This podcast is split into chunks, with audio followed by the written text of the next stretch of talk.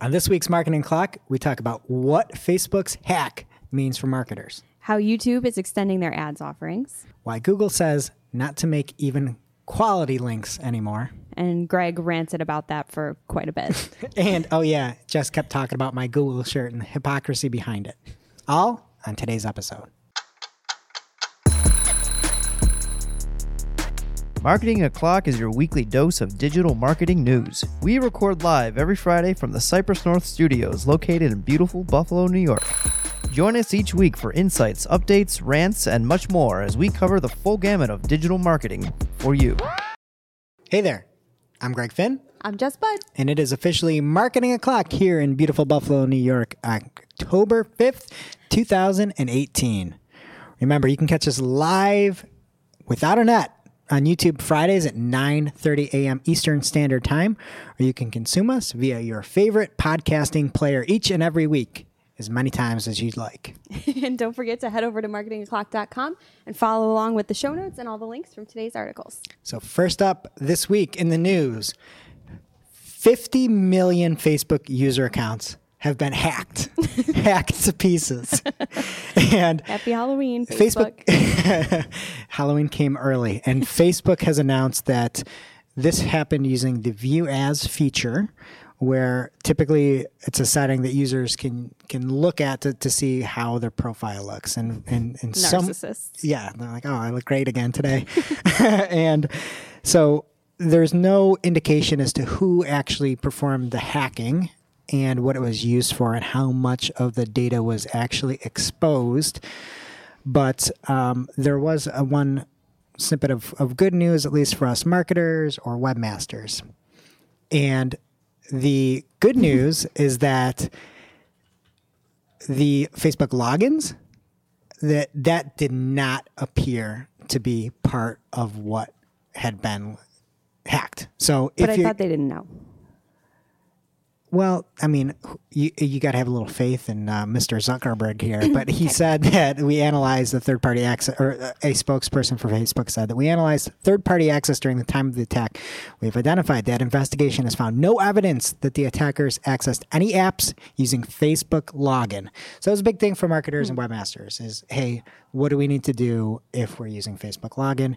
As right now, if you believe the book, you don't need to do much. So, um, again, one other ramification for marketers is that Facebook's already been showing some slower growth um, due to some privacy concerns and just some stagnation even before the privacy concerns. So, something to consider is hey, is maybe diversify your accounts a little bit and your targeting. Fair enough. Yeah, so 50 million accounts were hacked, right? But they had an additional 40 million they thought might be vulnerable. Did I read that right? I mean, we're all vulnerable at some point. Aren't you right? All right. Google announced this week some cool new features that are coming to YouTube ads. This is to help marketers become, quote, more effective full funnel storytellers using the combined power of YouTube's creative canvas with Google's machine learning and measurement, measurement solutions. Google didn't stutter, I did. So, what's new? More ad extensions are coming. They already have a few in YouTube ads, um, including forms and um, I believe location extensions are already available. So, they didn't get into too much detail of what else is coming that's new, but they are exploring ways to encourage viewers to take lower funnel actions. So, some examples that they gave are movie times, downloading an app, and booking a trip, but they didn't really say much about what those are. There is a screenshot, though in the show notes that shows different movie times below your video ad, which is neat. So definitely take a look at that.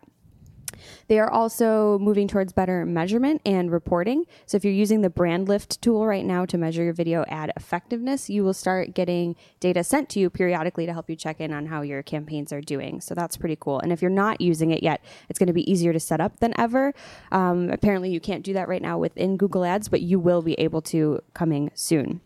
They've also introduced two new metrics the lifted users metric, which is basically just the number of people who are influenced by your ad, kind of ambiguous, but that's fine, and cost per lifted user. So it can help you uh, optimize and be more effective with your campaigns. Okay, yeah, and in the show notes you can see an example of like uh, the hypothetical trailer and the uh, the ad ad times around it.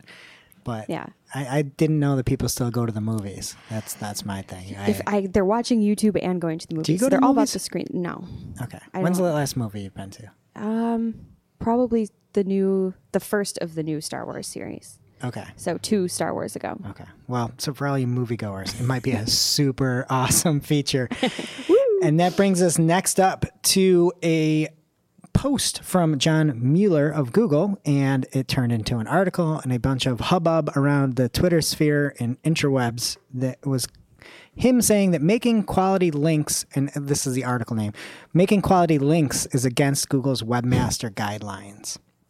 And in the thread, which I believe was on uh, Google Forum, John had stated, just to add to Hardeel's comment, if you're, in quotations, in case you're not watching us on YouTube, if you're making quality links to your site, then that would be considered against our webmaster guidelines. And by that, those links would definitely not be considered, quote, quality, unquote. Cheers, John.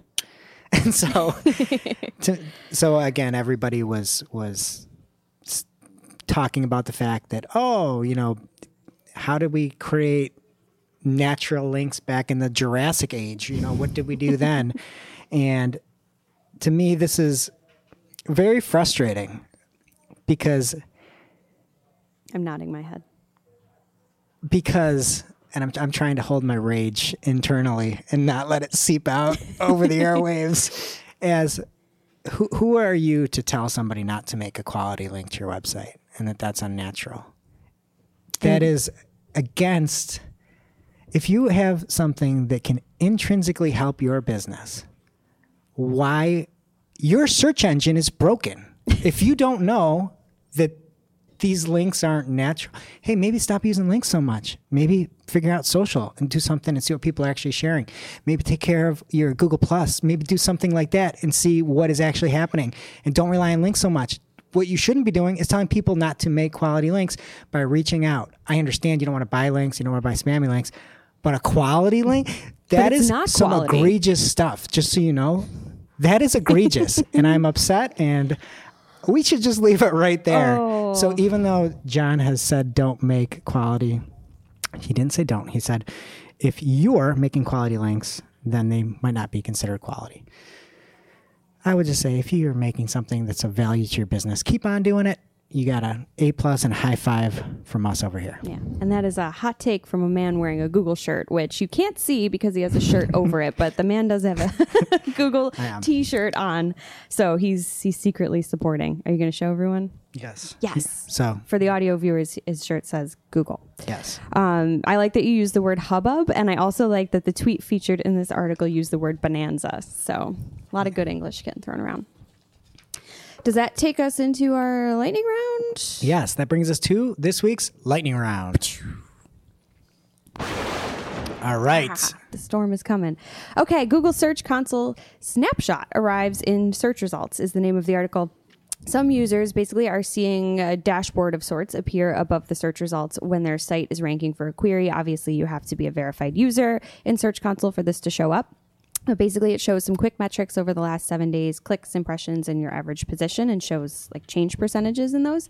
Some people are reporting seeing it for branded terms, but also for unbranded queries that their site ranks for, which is pretty neat. It's not showing up for everyone though, so you can go Google yourself and see if you're one of the lucky few. And if you're not, there's a screenshot in the show notes. So you can see what it actually looks like in the search results. All right. Next up this week, Google has confirmed a small search ranking alg- algorithm update this past week. This happens all the time. There's nothing to see here. Look at your search console, look at your GA, look at your data, and if you see any changes, yay. This happens literally all the time. Yeah, nothing to see here, folks. Google has added a new family led attribute to your Google My Business profile. So this follows suit with the women led and veteran led attributes, attributes, attributes uh, that were already available. Basically, it's just an icon that shows up in your listing and highlights the fact that you're a family run business. This is pretty cool. It's something that people look for, especially around the holidays, which I joked earlier are coming, but it's the beginning of October. But seriously, Small Business Saturday is coming, so people might be looking for that on maps. So go into your Google My Business and go into the attribute section, and you can find it right there. How do you define family led? Are you? uh, uh, I think I just I figure a small business maybe that's just like a mom and pop shop Okay. or something, Cool. or you know, just not. I guess not corporate. Nice. We're right. family led here, aren't we? Uh, yeah, we're all one big happy family, along with our listeners. All right, next up this week, there is now a way, a crazy way, that you can make your new Google Ads user interface look similar to the old Google AdWords user interface, or any way that you would like. There is a way that you can now make your columns and bring them so that they will be the default, the standard across all of your campaigns. One catch. And we had a lot of big flashy lights on our Slack channel um, to, to say, don't do this yet. Like, don't play around with this. We need to think of this through as a team. Um, because the issue is that this change, when you change your columns to go across the board, it's permanent.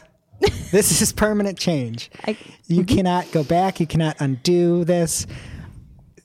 So make sure you really think through how you want your Google Ads columns to look, and then uh, maybe plan for the future. like, uh, like what if there's something else that comes in that's really cool? But um, yeah, so you can now change your Google Ads user interface to the columns that you want, which is a godsend. Thank you, Google. And even if it is one weird thing about being permanent, we'll take it. It's so frustrating making the new columns every single time for every campaign, for every ad group, for every keyword layout. We appreciate this and its permanency. Thank you, Google. And uh, the shirt wearer is proud again. I'm going to keep calling you out on that shirt. Publishers on Twitter can now monetize videos viewed by global audiences. Used to be that you could only monetize videos for people watching it in your own country if you were a publisher. So now that has gone global. And what that means for us marketers is more ad inventory that's available. So get out there and start beefing up your in stream video campaigns on the Twitter. That's what I wrote down. All right. Next up, Google is building a search engine for fact checks. Look it up. It's called Fact Check Tools. and right now, you have to be an organization that publishes articles that may use fact checking. There's a form that you can fill out by clicking through our show notes. What you have to do is talk about how you're planning on using Google fact checking tools and also show an example of fact checking article or articles published by your organization. So uh, hopefully, you can debunk some of this fake news. Fake news. I like it. So, literally, just last week, I was complaining to a coworker about how annoying it is that the languages in Bing are just set at the ad group level. And it's not the same as in Google. They heard me, I guess, because that changed. They just announced that language targeting will be supported at the campaign level, just like it is in Google Ads. And on top of that, you're now going to be able to target multiple languages at once if that's your thing. I'm not super into it. I'd rather keep them separate. But if that's what you want, you can have it. And if you need help setting this up, again, check the show notes. The article lays out the instructions step by step, so you can add that to your account. All right. Next up, ad groups unveil a new data transparency label. And last May, the Interactive Advertising Bureau had started talking about a new framework. And so they came up with this nutritional framework. And you have to click on through to, to see this. It actually looks like a food label. But what it happens is when you're buying some data for advertising, um, you can see the data solution provider, distributor information, audience snapshot, audience construction, and source information. And it literally looks like I just said literally twice, but this is actually like a food label here. So um, kind of cool, also kind of creepy, is you don't really want to eat your data. I like that. Eat your data. That should be a, a t shirt, like your Google shirt, or a bumper sticker. Was that it? That's it. Okay.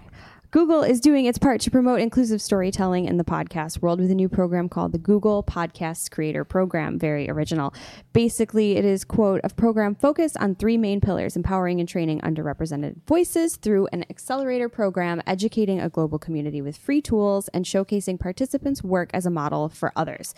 So it's pretty cool. They're helping people make podcasts because it's, it's not easy. We do it every week, and it's, I mean, it's a joy, but it's work, right? So It's a delight. It's a, It's a delight. treat. A treat. Treat.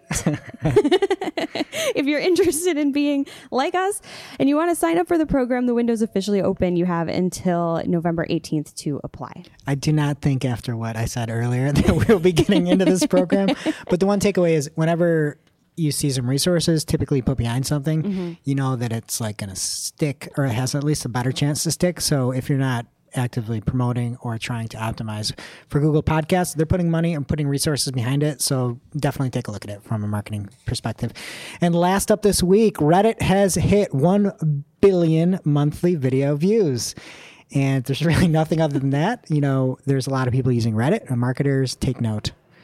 And Boom. that does it for this week's lightning round. And it brings us to today's must read marketing article of the week.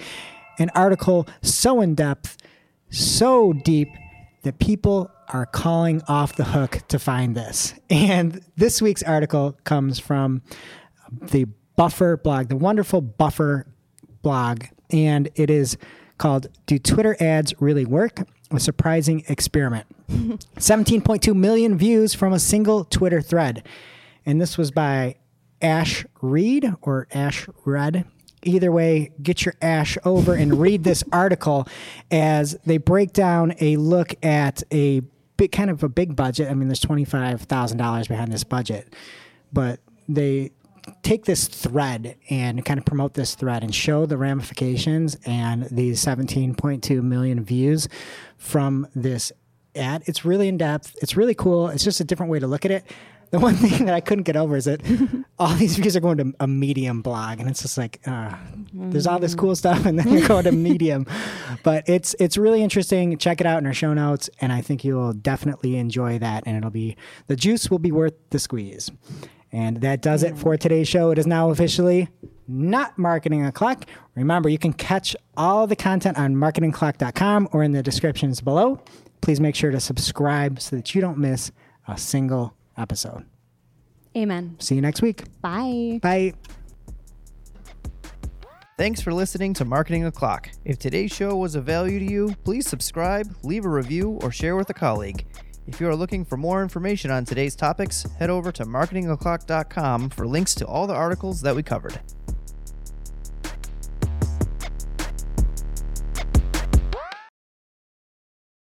Hey there. If you're still listening, welcome to a new segment called Shooting the Heck, where Jess and I just shoot the heck with each other, and there is no more marketing talk after this. None whatsoever. Greg, what's going on in your world? So, in my world, I've got two four year olds, and they're, well, first off, just a little disclaimer kids are gross in general, and this segment might be a little bit gross if you're not, not into, in, into the kind of kid stuff that occurs. Oh God, you've been warned. You've been warned. And so my kids, um, they're going to a little French preschool, and so we're trying to teach them all these little little French terms, and and we're saying things like you know bon appetit, bonjour, au revoir, uh, you know excusez-moi, and all these things. Um, but kids are gross and, and whatever, and I'm trying to make them say, hey, you know, you want to say please, say civil player, something like that. And so, in in my family, like well, the, the my, my when, when you pass gas in the house, it's called a toot with these little kids, right? It so um, I'm- yes, in our house, and, and so my boy is out there, and we're trying to work in all, all the the different words. And when you give them an inch and they see something's funny, they exploit it nonstop. It's like you can't, you have to be straight faced. I'm just not straight faced. So the little boy makes a little toot and says the grossest thing ever. he says bon appetit because he mixed the two up. And I couldn't stop laughing.